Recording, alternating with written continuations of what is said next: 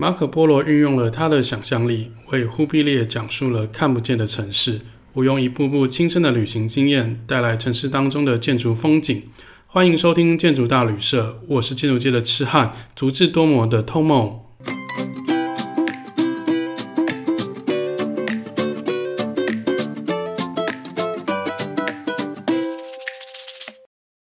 那个今天是我们的那个瑞士德语区下下半部。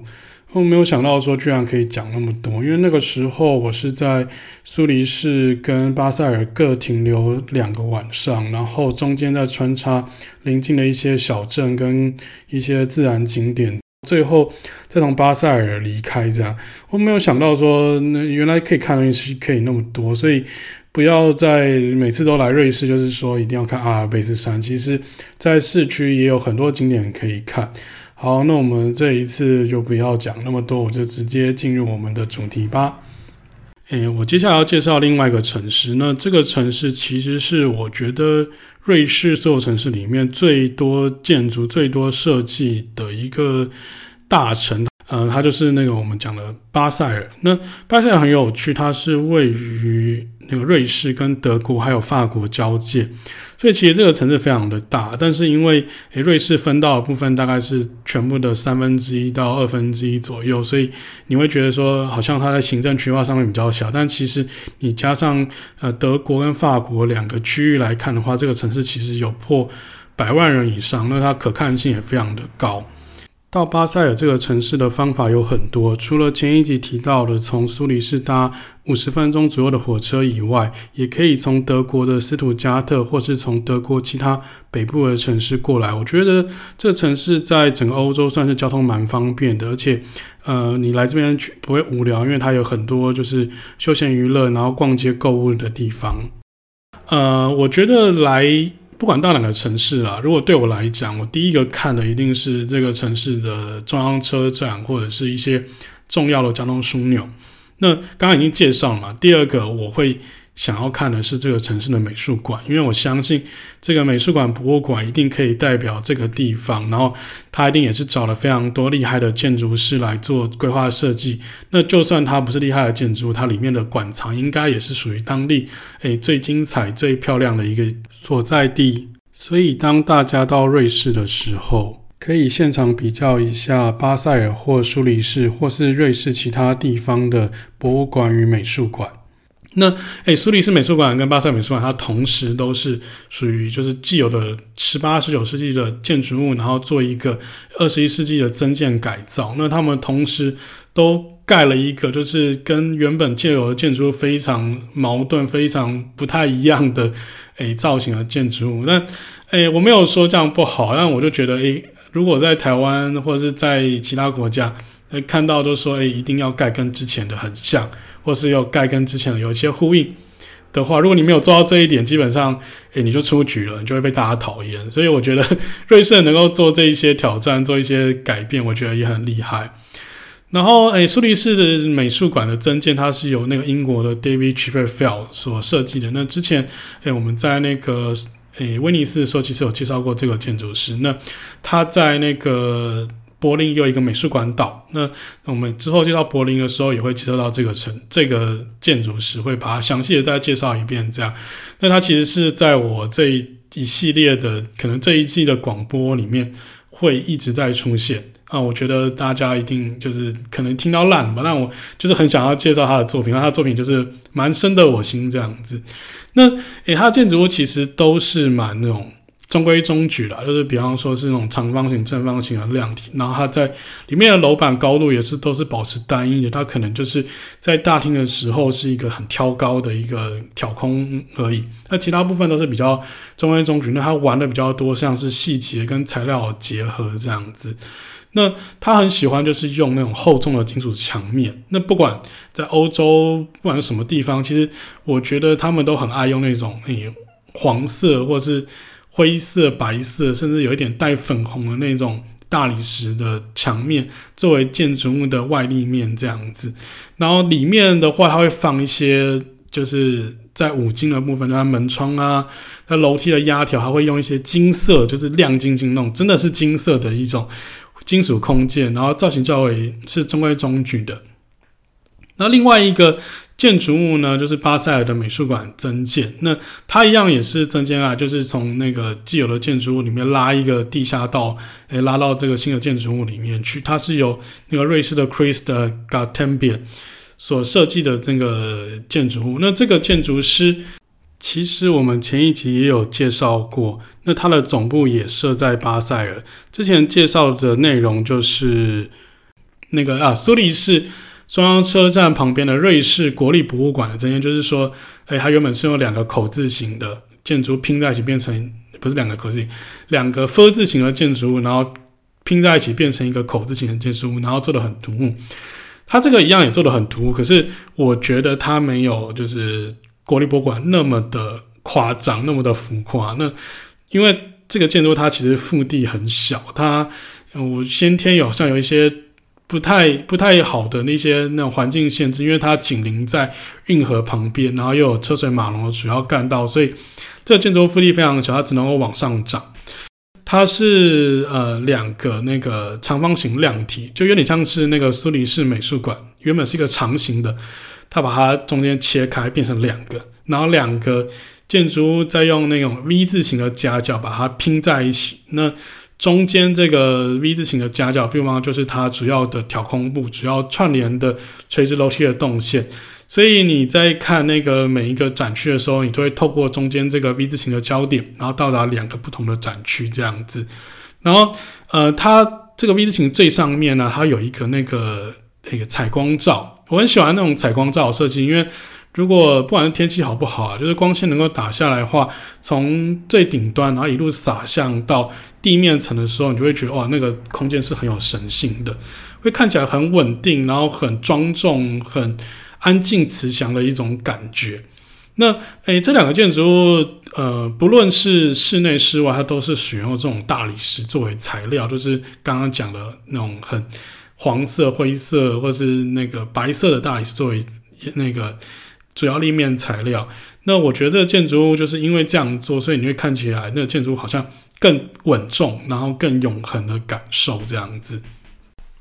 然后我很喜欢现在美术馆的一些转用方式，因为其实我们到的时候，大部分美术馆都很早就打烊。那你大概五点钟、六点钟来的时候，虽然天还亮了，可是美术馆已经关了。不过他们有很多附属设施，例如像是餐厅啊。或者商店，他们都还有继续在营业。那我们去的那个苏黎世美术馆，其实那天的晚上刚好是周末，然后有遇到那个他们一些派对，然后他们就直接把那个就是开放式的展览厅变成是一个夜店的现场，然后请一些艺术家来进驻，然后现场即兴创作，然后也有找一些当地的 DJ 放音乐啊，然后配上那个酒跟一些。呃，吃到饱的一些点心这样子，我就觉得还蛮有趣的。就是说，你不只是一定要就是很庄严的看的艺术展览品，然后不能饮食，然后不能够讲话。你其实其实可以用别的方式，就是看这一些有趣的作品，然后甚至变成作品的一部分，让这些艺术家直接跟你互动。我觉得是很不错的。然后另外就是说，诶，其实美术馆附设的餐厅其实都蛮厉害的。然后有喝过几间咖啡厅，然后还有甚至是一些调酒。那 但是其实我不喝酒啦。那跟我一起同行的有人说，他们那边的调酒也是非常的强，然后不输一些知名夜店的调酒。这样就是大白天喝这些东西，诶，其实也蛮过瘾的。因为可能艺术家白天就要开始喝酒嘛，对啊。然后呃，除了这些美术馆以外，那当然有一些博物馆，然后还有一些其他的公共建设。除了酒精以外啊，另外一个让人家会快乐的东西就是瑞士的巧克力。那瑞士的巧克力其实是世界非常有名的那个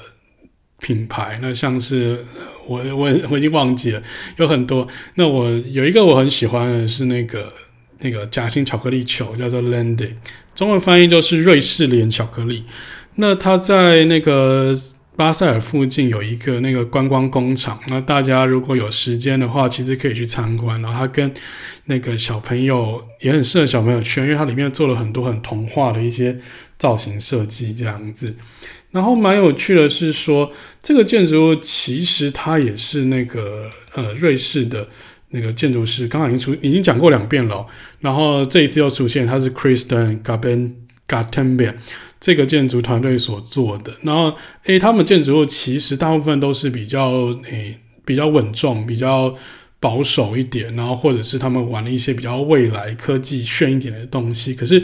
这个是完全不一样，它是为了要符合巧克力的形象，还有它为了要给小朋友一些想象，就可以做得像童话故事的糖果屋一样，所以它做出了很多就是呃不同可爱的造型的东西。只是这些造型原本的材料它是白色大理石，然后你会觉得说，诶，这些有弧线的、有动感的大理石看起来其实蛮突兀的，就很像是一个很。虚幻的童话王国，很那个童话故事里面的感觉，这样子，那非常适合全家人造访。然后在现场也有非常多可以试吃的巧克力，你光吃那些巧克力就吃饱了。然后记得一定要点它一些像是什么热巧克力啊，或者是一些热茶来喝。诶，可能不能点热巧克力，因为热巧克力喝下去就是甜上加甜，所以我们那时候就点一些黑咖啡啊，然后那个茶来喝这样子，然后后来也买了一大堆回家，然后最后发现，在台湾的便利商店就有卖，甚至全联也有，然后全联的价格，没想到还比我们在瑞士来的来的便宜这样子，其实有点好笑啦，因为就是你买那些纪念品，就是为了求一个那个。好玩吗，然后有纪念价值。那现在其实台湾可以买到全世界的商品，不管你是要买瑞士的巧克力，还是菲律宾的芒果干啊，或是买日本的那个什么白色恋人这种饼干，其实都买得到，而且不一定还比较贵。那有的时候我们出去玩，只是为了买一个当下的感觉跟纪念的价值而已。其实有的时候我也由衷的希望可以。就是出一些当地限定的产品，然后不要在其他的国家外面的地方买到才是。那说到巴塞尔这个城市啊，其实呃，我觉得有两个，应该两个景点跟一个建筑师要特别介绍。那这个建筑师是以巴塞尔为总部，他是那个 Herzog & de Meuron。那其实巴塞尔还有很多很知名的瑞士建筑师，不过以世界闻名或者是比较多人熟知的话，应该还是以 Herzog 这个团队为主。他是一个双人的建筑师组合，然后他们拿下二十年前二零零一年的普利兹克建筑奖。那其实他们代表作非常多，在整个欧洲啊、亚洲啊、美国都有，像是那个汉堡，那个德国汉堡汉堡港的那个易北爱乐厅，它是在那个砖造的那种船屋上面用硬式盖了一个那个玻璃屋这样子，然后做成一个爱乐厅这样。然后或者是东京表参道上面那个 Prada 的旗舰店，也是比较规模比较小，可是那个做的非常的精致，然后用的那种钻石型的建筑物，然后看起来闪闪发亮，非常有质感。另外就是像是在北京的鸟巢北京奥运主场馆。然后他们很喜欢玩一些结构跟皮层，然后我觉得他们比较厉害，就是在新旧建筑上面混搭，非常的厉害。然后在各个国家的公共建筑里面都有一些看他们踪迹，不过他们到目前为止还没有到台湾来做一些设计。然后我其实其实蛮期待他们在台湾有什么样的机会可以发展这样子。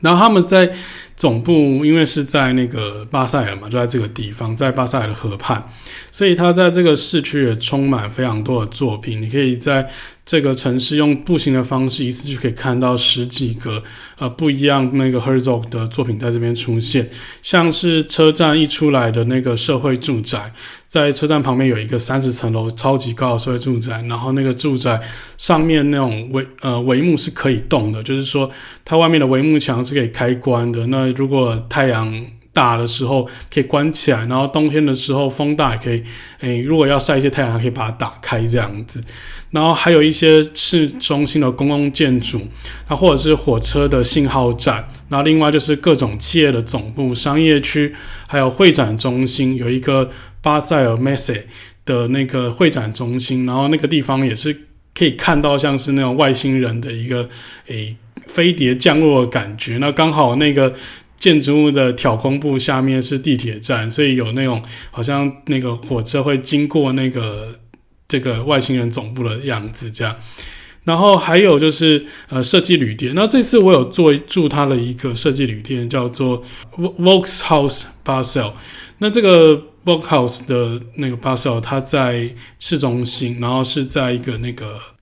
传统街道里面，那这个建筑物也是一个中世，也不是中世纪啊，在十八、十九世纪的一个建筑物。然后它透过改装，原本是一个企业的宿舍跟办公室，然后改装成一个设计旅店。那这个价格其实蛮高的，然后房间小小的，所以我觉得如果只是。那个单纯要住宿的话，可以选择其他更经济实惠的建筑物。然后，因为我是这个建筑师的粉丝之一，所以我就是决定说在这边住一晚，然后就体验感觉还不错，这样。然后早餐很好吃。那呃，它在这边有一个最具代表性的建筑，就是我接下来说的要做两有两个作品，两个不是两个作品，应该说是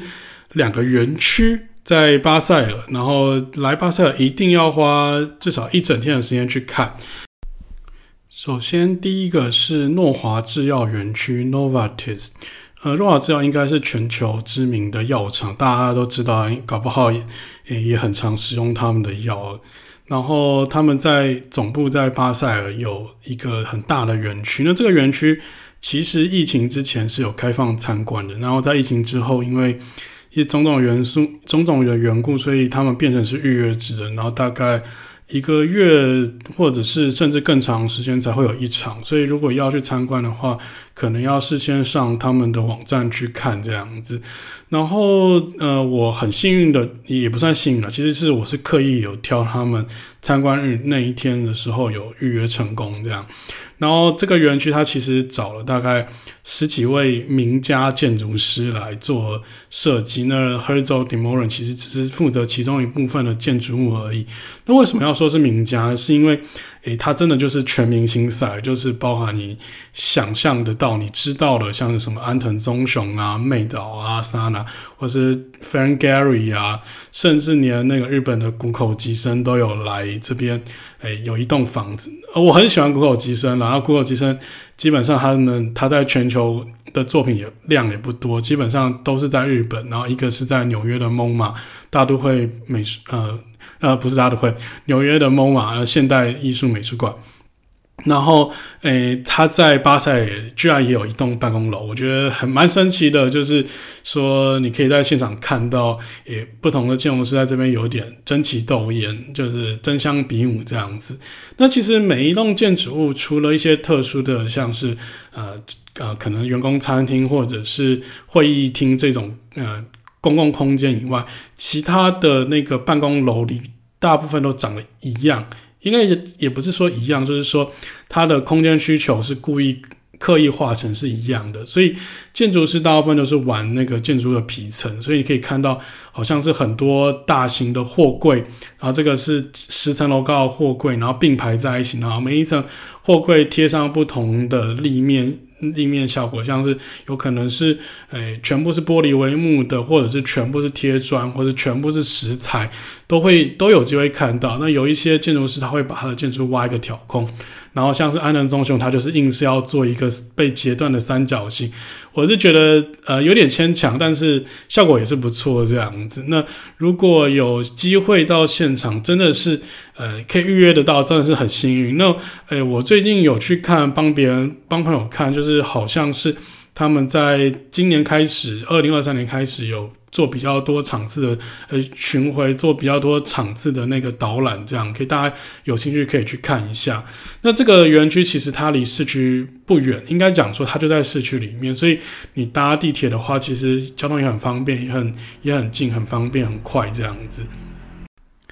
那另外就是预约导览的时候，其实它不只是那个诶纯粹介绍这个园区啊，还有他们诶的业务那些什么。也比较自私的介绍，他也会带你去他们的一些艺术角落散步，因为他其实算是一个蛮开放的一个呃，campus 蛮开放的园区，所以它有很多的那种艺术品会散落在各地。那最后，他还会邀请你到他们的那个公共餐厅去用餐，喝个咖啡，吃个下午茶这样子。所以我觉得整个行程它是免费的，然后逛起来是非常的舒服，然后也可以学会到很多，也可以大开眼界。不过它很多地方是没有办法拍照，我觉得是有点可惜了。因为如果它的可以开放大家拍照的话，可能我们这些建筑迷就是会疯狂拍那些 诶、一些细部啊，或者是那些建筑物的一些重要的角度这样子。我就觉得，呃，就是在那边看到现场，其实手会很痒。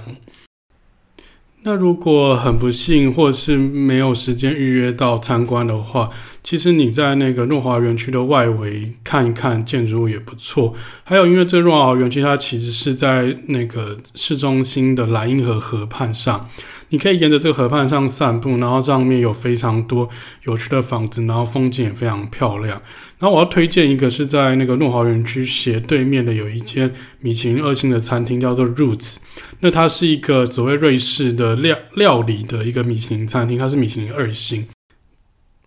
这家餐厅除了位东西好吃，然后它的位置也非常的好，那就在莱茵河畔的第一排，而且它可以一边吃晚餐一边欣赏日落。那其实因为欧洲国家纬度比较高，所以它太阳下山的时间也比较晚。那我们就是好像是在白天吃晚餐的感觉。那如果有兴趣的话，没有钱的话，我们就在外围 看一下；有兴趣的话，就可以。到现场来吃，看预约来体验一下。那如果沿着河畔走的话，其实你还会看到那个 Herzog 他们建筑公司的设计总部。你可以从它的设计的建筑物上面的落地窗看见里面就是大家办公的一举一动。那这个建筑物其实它是纯黑色，那面向莱茵河畔第一排也是看起来是非常明显，非常的好找。那大家可以自己搜寻看看。那其他的地方就是有一些诶、小店，还有一些特殊商家。然后我觉得欧洲人其实他们可能夏天的那个太阳比较长，然后冬天的白天太短，所以他们也会诶、在河边做日光浴，然后或者是直接在河边游泳，他们也不管那个水脏不脏。但其实我是不敢直接下去，而且晚上说实在的，虽然白天很热很热，但晚上还是有点凉这样子。那接下来介绍另外一个园区。就是也是 HERZO 主导的一个建筑园区，呃，这个地方就可以拍照，而且可以尽情拍。他欢迎你把每一个角落都拍得一清二楚。然后这个地方也是我去欧洲大概这一趟去二十几天、三十天里面我最喜欢的景点的前三名。这样，那它就是位于在巴塞尔跟德国近郊的一个。园区叫做 Vitra Campus，那其实这个园区它不是在瑞士境内，它其实在德国。但是，呃，因为交通的问题，所以你必须要在巴塞尔这边换一趟公车。然后很可惜，就是刚好那个公车券是没有到那个范围，所以你到了那个德国之后，你还要，诶，因为它是欧盟区啊，所以它不需要检查护照什么的，他就直接开过去，然后下来之后，他会跟你说你要补票 这样子。那我觉得这个园区它离那个巴塞尔市区大概大概四十分钟，其实比较远一点。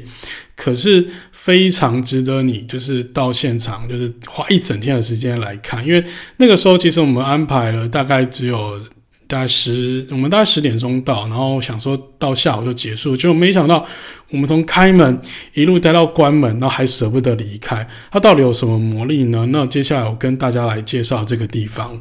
Vitra Campus 它其实一直都是在国内国外的业界非常有名的家具设计品牌。它其实从一九五零年代至今已经有大概七十年的历史了，然后有很多知名的，像是办公室座椅啊，或是沙发，甚至是那个台灯啊、文具啊、书书桌、餐桌等等的家具，它都有涉猎。然后这个园区它其实是它最早的那个家具制造工厂，它由那个 Frank Gehry 所设计一个接待中心。然后慢慢扩大到由 Herzog de Meuron 来设计他们的展示间，由日本的 Sana 来设计他们的仓储空间，然后由那个 Zahadi 已经过世的女建筑师来设计他们的一些小设施。当然，它里面的其实所有的设施都是由名家设计的。其实你从坐公车坐到这个地方之后，你下来发会发现，其实连公车站出来，然后到步道到雨遮。然后到路边的垃圾桶，还有咖啡的餐车。然后一直到一一些儿童游乐设施，然后还有主要的建筑物，全部都是用各式各样的名家设计的。里面的建筑师有包含像是我刚刚提到的 Sana、妹岛和世、西泽立卫，还有知名的 Frank Gehry，还有那个今天提到的 Herzog de Moren，然后还有安藤忠雄，那还有其他数不清的比较当地的一些著名建筑师都有在这边涉猎其中。然后我很喜欢它整个展示空间的一个诶布局，就是说它其实是你进到这个园区会先进到的，那时候安藤忠忠雄设计的一个行政区。那在这边买票，然后也可以不用买票，因为大部分东西都是不用钱的。那唯一买票的地方就是它的博物馆。那博物馆部分是由那个 Frank Gehry 设计的。那这个博物馆它除了有常设的展示以外，它还有就是那个依照他们的主题性，然后做一些变化的展览。那另外就是它的那个家具的展售间，这个展售间是完全开放的，然后不需要买任何的门票就可以进来。它里面有那个餐厅，然后还有那个一些客制化的服务。那我觉得最让我喜欢的是，因为它是 Herzog 设计的一个那个家具展示间，然后它是有很多不同的像是家的形状所堆叠起来的积木，然后人在这个空间积木里面穿梭，透过这个穿梭里面，你可以到达不同的房间，依照它设计的精心配置的动线，它每个房间都有各自的主题。那它这个设计不只是说把空间摆上一些漂亮的家具而已，它会连墙壁啊、隔间啊、地毯啊，然后甚至灯具，它都会有巧妙精心的设计。所以我觉得它贩售不只是一个家具，它可能是贩售整个生活形态。那这个生活形态，它可以是在客厅上发生的，可以是在卧室里面发生的，可以是在浴室里面，或者在办公桌，甚至在户外的空间都有可能。所以它依照不同属性的空间，它配置了不同属性的家具。那它每一个属性的主题也不太一样。然后这些呃展示空间一路一路延伸到它的那个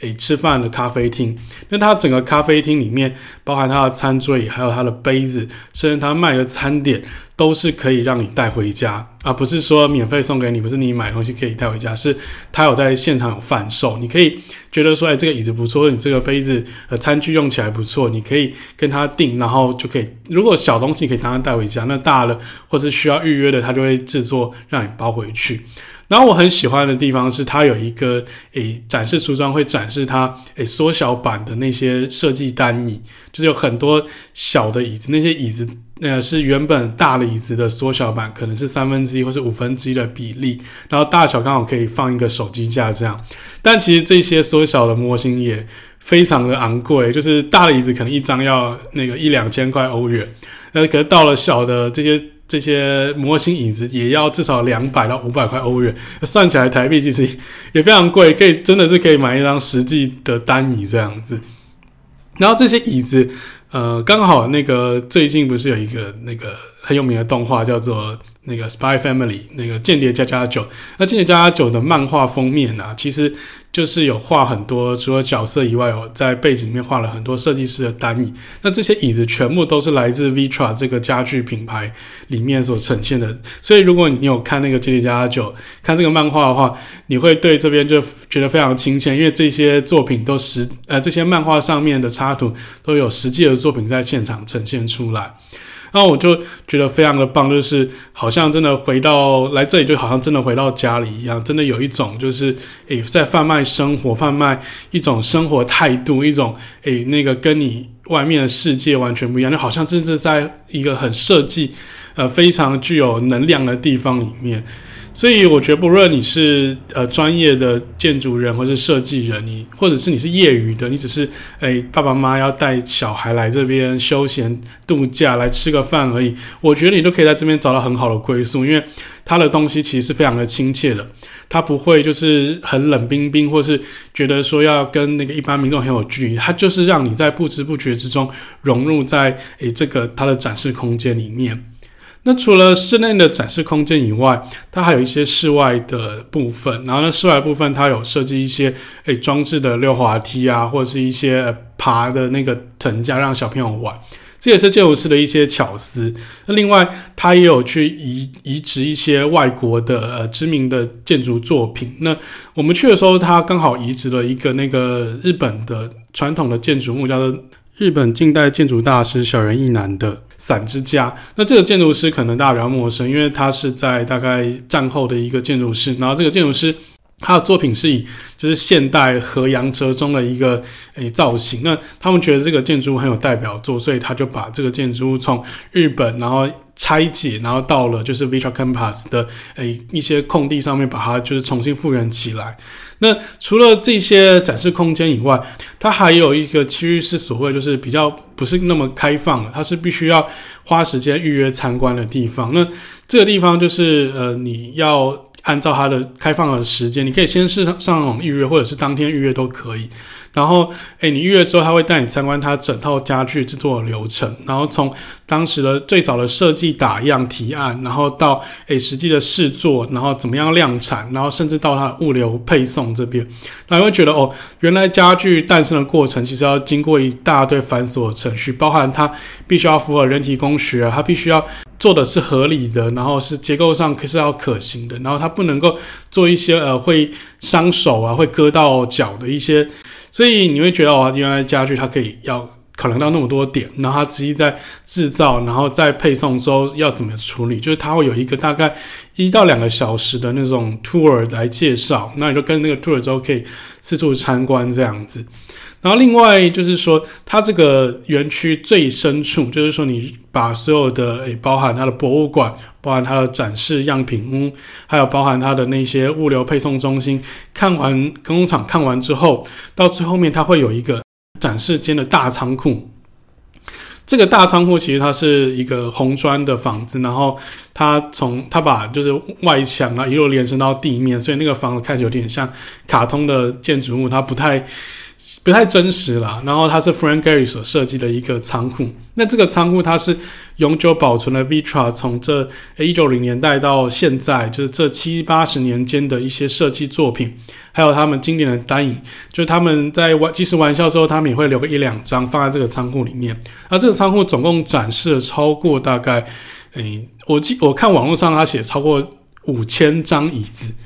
我觉得有点夸张了，因为现场看我我没有仔细数，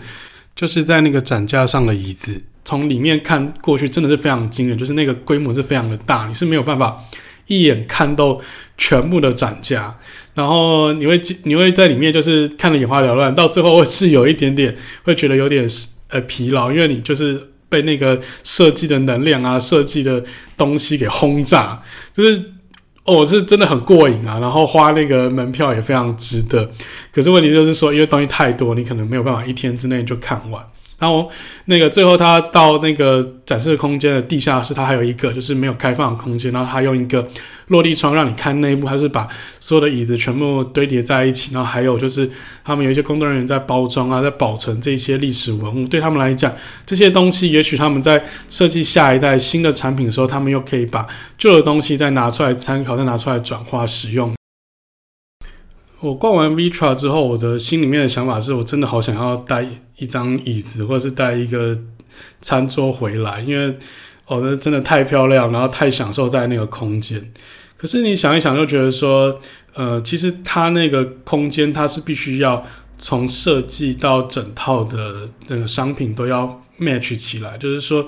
如果你只是单纯买一两样其中的商品，你可能是搭不起来那整个空间的感觉的，就是有点像是无印良品一样，你买一两样无印良品的商品，可是你带回家之后，你发现你怎么摆就是摆不出来那个无印良品的风格。所以我觉得这个就是这个感觉，而且重点是它的家具跟那个这是它的设计品，其实价格可能都超过无印良品的十倍以上，这是很惊人啦，因为。他们觉得这个设计是很值钱，而且他们很多东西都是由手工师傅慢慢从一件一件磨，就是东西都是限量的这样子。然后我在现场其实有买一些小小的纪念品，然后后来也买了一些海报。那就其实最后到关门前都舍不得走，就是不管它是在室内的展示空间，或是在室外的那些儿童玩具，我都觉得呃很过瘾，就很想要花时间再来二访，因为我觉得说非常推荐大家，就是到了瑞士巴塞的地方的话，一定要花时间到这个地方来走一下，而且甚至要在这边停留个一到两天，我觉觉得都不为过。那因为它真的是我认为所有的观光工厂，不论台湾或是国外的观光工厂里面，我觉得做最漂亮，而且最能够打中消费者的心。你来到这边，你就会觉得其他不管是食品还是什么样的观光工厂都没有这一里设计的厉害，而且。我也不是听说，就是说我看现场他的介绍是，他们的园区其实还一直都在扩建整修中，就他们会依照不呃他们实际的需求或者是一些设计的上面的潮流，然后去改建它，或者是增建或者拆除他们旧有的一些呃园区里面的东西，然后他们会一直慢慢堆叠下去。那因为其实这个园区很大，它其实是在瑞士跟德国的中间的三管地带，所以它的园区非常的大。它腹地很广，所以你可以上了这个园区的一些瞭望台啊，可以看到很远的风景。然后我看到，其实现场还蛮多家长会带小朋友来这边野餐，就是说他不是说一定要来这边参观、来这边买家具你才可以进来，它其实是开放，有点像是市民的公园一样。讲到这边，好像有漏了一个东西，应该是算是最后最后应该要讲一个东西，因为这个建筑物是。诶，我在学生时代，所有的老师啊，所有的同学都一致推崇的建筑物。然后我这一次也终于花力气，花了很多力气去看了。那这个东西就是科比意的廊香教堂。这个建筑物它虽然在法国，可是其实如果你要过去的话，最近的大城市是巴塞尔这边。那从巴塞尔过去的话，你可能要要转两次的公车。那这个公车就是它有点迂回，然后我们去的时候很好笑，就是不小心坐过站，然后过站之后自己在狼狈的从那个过站的地方走了大概一公里左右，回到这个教堂的入口。但我们去找这个教堂的时候，不是从入口进去的，然后我们是就是看着 Google Map，然后因为这个教堂是在一个山丘上，所以我们在想说，呃，如果要看这个教堂，应该要往山丘上走吧，所以我们就穿过一片树林。然后很狼狈的，然后拨到那个树林的深处，最后从那个教堂的另外一端走出来，然后被那个当时在打扫清洁的员工给吓到，这样我觉得很有趣的一个经验了。那当然大家不要模仿，就是如果坐过站，看想办法怎么样，都是绕道从正门进来会比较好。而且因为我们这样做，所以就有点错过，就是诶当时建筑师他所要创造那个参拜路径。然后朗香教堂其实是科比意比较算是后期的作品，然后我觉得科比一的知名度在二十世纪上应该也算是大家都公认就是二十世纪最厉害的建筑师。然后他去定义了所谓的现代建筑到底什么是现代建筑，然后他定义了现代建筑五点嘛。那这五点就是我不想背了，因为这教科书上面都有。然后。大家就是可以知道，从科比一之后就可以确认所谓的现代建筑的形式到底是长什么样子。可是科比一在就是不管是前期、后期、中期，他虽然诶崇尚现代主义，可是他在最后面的，尤其他近期到朗香教堂之后，就是做出来的东西就已经开始。诶，跟他所谓当时讲的那种现代建筑已经有点脱节了，就是反而他变化出比较粗糙粗犷，然后充满手感的原始意念建筑。这个廊香教堂完全避开了他所谓的标准化现代建筑设计，还有机械美学这两大的要素，全部都是像是用手捏的，然后做一些很优美的曲线。但其实这个曲线也不是说非常的优美，就是说它是有点诶残缺的，它是有点手感，它是不是那么滑顺的？所以跟他讲的这些现代主义的元素是完全背道而驰。然后最早这个教堂，它因为二次世界大战的时候被轰炸炸毁，所以他知道这个教堂改修的时候，想要说做一个新式的，然后又有保有旧有的艺术元素在里面。然后它这个教堂从那个诶山坡来看，从那个山脚下来看的话，它像是一艘船一样，像是一艘方舟。诶，希望说人们来到这个山顶敬拜朝圣的时候，就可以看到这个方舟，乘上这个方舟就可以带来带你去就是神的世界这样子。站在高处的话，面向就是四面八方的地方，就可以看到整个山脚下的一些小房子，还有整个山脚下美丽的景色。关于这座教堂，刚刚讲它背向了就是所谓的那个现代主义，所以它的墙壁其实非常的厚重，非常的传统，很像是旧有的石材的那种诶石头厚厚的墙壁。然后它的窗户也开的小小的，然后那个墙壁是白色的，窗户是不规则的方形啊，长方形。窗户在面对室内的时候做了一个室内缩，然后所以窗户就很像是一个万花筒一样，因为它又放了一些就是彩色玻璃在里面。虽然它是以呃混凝土包裹，可是其实它给人家有一种厚重的墙壁，带又带有一种轻巧感觉，因为它把就是比较重的那个屋顶，然后做了一个弧形的像设计，然后让它可以抬在半空中。诶，就很像，真的就是我刚刚讲的，就是一艘船乘风破浪的，然后停在山顶之上，让神带领所有的跟随者。它其实还有一个户外讲堂，那就是我当时就是从公车路线下来，然后从草丛里面爬出来的一个户外讲堂。那我第一眼看到就这个户外讲堂，它其实应该是要从那个教堂里面，诶，可能做完礼拜，或者是因为人太多，它要管制的时候所做了一个临时户外讲堂。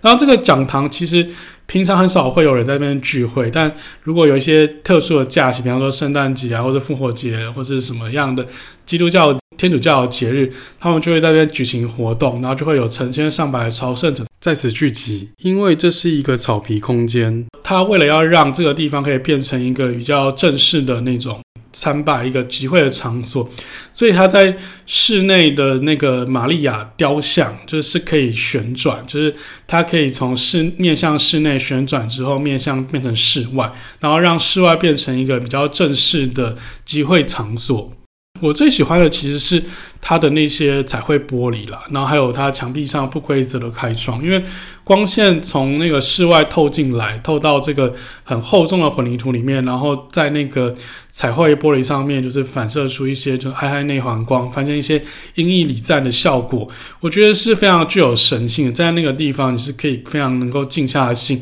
那好好体会就是诶教堂啊、基督教啊这整个教义的那个感受。那当然，因为我不是教徒，我在里面其实那个拍完照在那边休息一下之后，其实有点坐立而坐立难安的啊，就是因为我觉得说我在这个地方是不是好像有点格格不入这样子，所以我就后来很快就离开了。虽然我觉得说这个教堂它并没有其他的那种中世纪啊，或是不管是巴洛克啊、哥德式啊，或是新古典样式的这些。传统的大教堂来的那么的有震撼力，那么的有名，可是我觉得它一样就是算是科比一的一种诶、小小的那种杰作，因为你在里面其实可以看到很多很多他想要讲述的故事，跟他所设计的细节。那虽然这个建筑物它看起来也是好像没有花很多的成本，就是它的。那个建造的上面其实有蛮多误差，蛮多小瑕疵的。可是我觉得说，就是瑕不掩瑜，就是说你可以看到建筑师所设计的手感。也许这些瑕疵、这些手感是他刻意要营造的，也说不定。